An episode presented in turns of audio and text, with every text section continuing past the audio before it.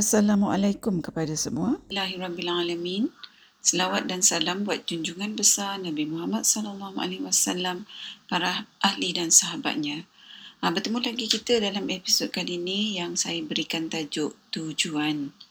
Kali ini kita akan mentadaburkan ayat 5 surah Maryam iaitu firman Allah yang bermaksud dan sesungguhnya aku merasa bimbang akan kecuaian kaum kerabatku menyempurnakan tugas-tugas agama sepeninggalanku. Dan isteriku pula adalah seorang yang mandul. Oleh itu, kurniakanlah daku dari sisimu seorang anak lelaki. Para pendengar, dalam episod yang lepas kita telah pun uh, mentadaburkan ayat 4 surah Maryam, uh, iaitu berkenaan sifat-sifat Nabi Zakaria AS uh, di dalam dia berdoa kepada Allah, iaitu dengan rasa tak jemu, tanpa rasa kecewa, tanpa rasa hampa, tanpa rasa putus asa uh, dan dengan penuh keyakinan bahawa setiap doanya pasti akan Allah makbulkan. Ha, kali ini kita akan terus mentadaburkan surah Maryam yang berkaitan dengan doa Nabi Zakaria AS ha, iaitu seperti yang difirmankan dalam ayat 5 surah Maryam yang kita bacakan maksudnya tadi. Ha, kalau kita lihat dalam ayat 5 surah Maryam ni, ha, kita dapat lihat dengan jelas ha, bahawa dalam jangka tempoh yang begitu lama Nabi Zakaria AS memohon kepada Allah supaya dikurniakan kepada dia seorang anak laki-laki. Adalah ayat 5 surah Maryam ni Allah bagi tahu kita uh, apakah sebabnya Nabi Zakaria alaihissalam uh, memohon supaya dia tu dikurniakan seorang anak lelaki. Uh, tujuan Nabi Zakaria alaihissalam memohon uh, kepada Allah untuk mengurniakan pada dia seorang anak lelaki uh, adalah bagi Nabi Zakaria alaihissalam uh, memastikan bahawa ada kaum keluarga yang dipercayai yang dapat menyambung uh, dan menyempurnakan tugas-tugas agama uh, setelah Nabi Zakaria alaihissalam meninggal dunia. Jadi para pendengar, uh, daripada apa yang Allah ceritakan pada kita ni, maknanya kita ni kena tanyalah diri kita. Bila kita berdoa, kita memohon sesuatu daripada Allah, apakah tujuannya kita minta apa yang kita minta tu? Kalau kita ni minta kaya, Ha, kita kena tanya diri kita, kenapa kita nak minta kaya? Kalau kita ni mohon daripada Allah supaya kita dinaikkan pangkat, diberikan kuasa, diberikan status yang tinggi, ha, maka kita kena tanya diri kita, apakah tujuannya kita minta semua yang kita minta ni daripada Allah? Kalau kita lihat ayat 5 surah Maryam, uh, Nabi Zakaria alaihissalam memohon dikurniakan seorang anak lelaki. Yang mana tujuan permohonan Nabi Zakaria alaihissalam ni adalah kerana Allah. Uh, iaitu memohon zuriat yang akan menyambung dan menyempurnakan uh, tugas dia sebagai seorang Nabi dan Rasul. Uh, yang mana tujuan permintaan Nabi Zakaria alaihissalam ni adalah selari dengan tujuan manusia dan jin diciptakan iaitu untuk menyembah Allah. Jadi berbalik kepada permohonan kita kepada Allah yang uh, begitu banyak dan uh, yang begitu pelbagai ya. Uh, maka bagi setiap permohonan kita kita tanyakan pada diri kita macam kita kata tadi apakah tujuan kita memohon apa yang kita mohon daripada Allah. Kalau kita nak kaya, kita tanya diri kita sebab apa kita nak kaya. Kalau tujuan kita nak kaya adalah selari dengan uh, tujuan manusia diciptakan iaitu untuk menyembah Allah, maka permohonan kita untuk uh, memohon kekayaan tu adalah uh, kerana Allah. Jadi dia mempunyai tujuan yang benar. Ha, saya uh, melalui banyak perbualan dengan ramai orang tentang hasrat mereka nak jadi kaya ni. Apabila ditanya kenapa awak nak jadi kaya, ha, kebanyakan daripada uh, mereka jawab uh, nak jadi kaya sebab nak hidup senang. Ha, kerana nak uh, rasa kesenangan seperti mana yang uh, dirasakan oleh orang lain yang ada kekayaan. Ha, kalau banyak duit, dia kata boleh beli tu, boleh beli ni, boleh pergi sana dan boleh pergi sini. Para pendengar, kalau tujuan kita nak jadi kaya contohnya adalah kerana nak memenuhi keinginan-keinginan kita uh, maka kalau kita ni Allah jadikan kaya uh, itu ajalah yang kita dapat dalam al-Quran Allah menyatakan barang siapa yang nak dunia dia dapat dunia saja tapi barang siapa yang nak dunia dan akhirat dan Allah akan berikan kedua-duanya pada orang tu Ha, jadi kalau kita ni nak kaya, ha, biarlah keinginan kita nak kaya ni adalah dalam konteks ha, tujuan Allah menciptakan kita iaitu untuk menyembah Allah. Ha, maka kekayaan kita tu adalah merupakan nikmat yang kita dapat di dunia dan berterusan hingga ke akhirat. Ha, jadi maknanya para pendengar kalau kita lihat ayat 5 surah Maryam ni, ha, kita kena muhasabah balik tujuan doa-doa kita. Tujuan setiap apa yang kita minta daripada Allah. Sama ada setiap doa yang kita pohon tu tujuannya selari ataupun tak selari dengan tujuan Allah menciptakan kita iaitu untuk menyembahnya.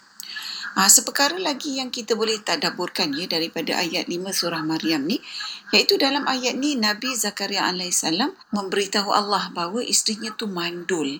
Yang mana kalau seseorang tu mandul maknanya dia memang mengikut hukum alam dia tak boleh melahirkan anak. Para pendengar, sudah tentulah Allah tu maha mengetahui keadaan isteri Nabi Zakaria yang sedemikian iaitu mandul. Maka mengapa Nabi Zakaria AS masih beritahu Allah yang maha mengetahui bahawa isteri dia tu mandul dalam doa dia? Para pendengar, walaupun Nabi Zakaria AS uh, mengetahui kalau ikut hukum malam bahawa wanita yang mandul tu tak boleh melahirkan zuriat. Tapi seperti mana yang kita tadaburkan dalam episod lepas, keyakinan Nabi Zakaria alaihissalam bahawa Allah pasti mengabulkan doa dia tu walau dalam keadaan uh, yang mana pada pemikiran manusia ianya adalah satu permintaan yang tak munasabah. Uh, maknanya Nabi Zakaria alaihissalam cakap dengan Allah, Ya Allah isteri aku ni mandul. Tapi kau bagilah aku seorang anak. Maknanya Nabi Zakaria alaihissalam tu yakin bahawa Allah punya kuasa. Allah boleh jadikan apa saja yang Allah kehendaki, ha, termasuklah menjadikan seorang wanita yang mandul tu boleh mengandungkan zuriat. Para pendengar, begitulah hebatnya keyakinan Nabi Zakaria alaihissalam uh, yang patut kita contohi uh, kerana tak ada apa pun yang mustahil untuk berlaku sekiranya Allah mengendaki perkara tersebut uh, berlaku. Sedangkan kita ni para pendengar apa yang kita minta bukanlah perkara yang mustahil. Tapi masalahnya dalam hati kita masa kita minta tu penuh dengan keraguan. Ha, kita rasa tak pasti sama ada doa kita tu akan dimakbulkan ataupun tidak. Kalau kita lihat ayat 5 surah Maryam ni, ha, kita ambil contoh daripada Nabi Zakaria AS dan kita yakin seyakin-yakinnya bahawa Allah yang maha berkuasa tu berkuasa menjadikan apa saja yang Allah kehendaki. Jadi kita doa dengan penuh yakin. Para pendengar, kesimpulannya, pertama kita mestilah membetulkan tujuan doa-doa kita supaya ianya selari dengan tujuan penciptaan kita iaitu semuanya mestilah untuk Allah. Kerana apa saja yang kita buat untuk Allah sebenarnya adalah untuk kita. Segala kebaikannya di dunia dan di akhirat berbalik pada kita. Ha, yang keduanya, kesimpulannya ialah janganlah sekali-kali kita uh, rasa ragu dalam hati bahawa Allah tu akan perkenankan doa kita.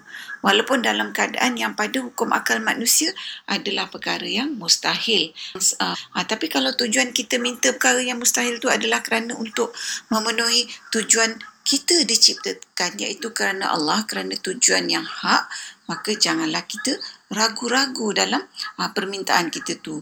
Bahawa Allah yang maha mendengar lagi maha memperkenankan doa maha berkuasa menjadikan segala sesuatu Para pendengar, uh, saya juga nak jelaskan di sini ya supaya jangan uh, salah faham apa yang saya uh, nyatakan bahawa, bahawa kita ni boleh berdoa tentang perkara yang pada pemikiran manusia adalah mustahil. Uh, seperti mana Nabi Zakaria alaihissalam uh, meminta kepada Allah bagi isterinya yang mandul tu untuk mengandungkan zuriat. Apa yang saya katakan tentang permintaan uh, bagi perkara yang ikut hukum akal tu mustahil uh, bukanlah maknanya Uh, berdasarkan ni kita boleh minta apa saja daripada Allah. Contohnya kita minta Allah jadikan kita ni boleh terbang macam burung. Ataupun kita minta Allah untuk tukarkan keturunan kita uh, kepada keturunan yang kita nak. Uh, ataupun yang sebagainya lah. Memanglah Allah tu boleh menjadikan apa sahaja yang Allah kendaki. Tapi Allah Ta'ala juga bagi tahu kita dalam Quran bahawa Allah menciptakan dan mengurniakan sesuatu tu semuanya ada sukatannya, ada kadarnya. Ha, jadi para pendengar, kalau kita nak minta apa saja daripada Allah yang mungkin merupakan perkara mustahil pada akal manusia untuk berlaku, ha, tapi kalau permohonan kita tu mempunyai alasan yang benar di sisi Allah, alasan yang hak, seperti mana Nabi Zakaria alaihissalam memohon perkara yang mustahil uh, untuk berlaku bagi alasan yang hak, ha, maka kita mohonlah pada Allah yang maha mengetahui, ha, lagi maha bijaksana apa saja yang kita nak minta dan Allah lah yang akan menilai permohonan kita tu dan tujuan permohonan kita tu iaitu Allah tu melihat niat kita dalam apa saja uh, perkara Para pendengar, uh, seperkara lagi yang kita boleh tadaburkan daripada ayat 5 surah Maryam ni, uh, ialah Nabi Zakaria alaihissalam memohon kepada Allah uh, untuk diberikan kepada dia dari sisi Allah seorang anak lelaki. Apa yang kita boleh renungkan ialah uh, tak semestinya kalau seseorang tu isteri dia tak mandul, uh, dia pasti akan dapat anak lelaki. Dalam ayat ni Nabi Zakaria alaihissalam uh, menunjukkan kepada kita bahawa hanya Allah sajalah yang dapat memberi segala sesuatu. Uh, dan apa saja yang kita dapat atau apa saja yang kita ada adalah merupakan pemberian dari Allah. Bukan kerana peraturan hukum alam yang menetapkan uh, kita ada sesuatu tu atau dapat sesuatu tu disebabkan sesuatu. Uh, iaitu seperti contoh yang kita bagi tadi, walaupun kalau seorang tu ada isteri dan isteri dia tak mandul, belum pasti dia akan dapat anak lelaki kalau dia nak anak lelaki. Ha, semuanya terpulang kepada Allah.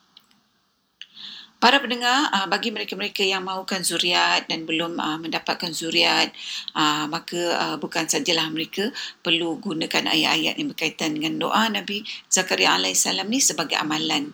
Tetapi seperti mana yang kita tadaburkan dalam episod ni, keyakinan terhadap sifat Allah yang maha memakbulkan doa tu adalah amat penting ya dalam menjadikan doa kita tu sebulatnya dan setulusnya daripada hati yang penuh yakin kepada Allah bahawa Allah tu maha berkuasa menjadikan apa saja dengan kehendaknya yang macam kita katakan tadi. Ha, jadi teruskanlah usaha berdoa dengan penuh keyakinan terhadap Allah ha, dan perkara yang penting juga ialah kita ni ha, mesti memastikan bahawa tujuan apa yang kita pohon tu adalah merupakan tujuan yang selari dengan tujuan kita dijadikan iaitu untuk menyembah Allah. Ha, jadi maknanya kalau kita berdoa bukan saja uh, dalam konteks nak mohon zuriat malah dalam apa sajalah yang kita minta kita perlu mencontohi uh, Nabi Zakaria alaihissalam bahawa apa yang dia mahukan itu adalah kerana Allah. Para pendengar yang dihormati, mudah-mudahan kita uh, sama-sama mendapat manfaat daripada tadabbur kita dalam episod kali ini. Uh, hingga bertemu di episod yang seterusnya, insya-Allah. Assalamualaikum. Sekiranya anda merasakan bahawa perkongsian tadabbur bersama Dr. H ini memberikan manfaat kepada anda, saya ingin mengajak anda untuk menyertai saya bergabung usaha menyemarakkan amalan tadabbur Quran dengan memanjangkan perkongsian ini kepada orang lain. Serta jangan lupa untuk tekan butang follow untuk mengikuti episod-episod yang seterusnya.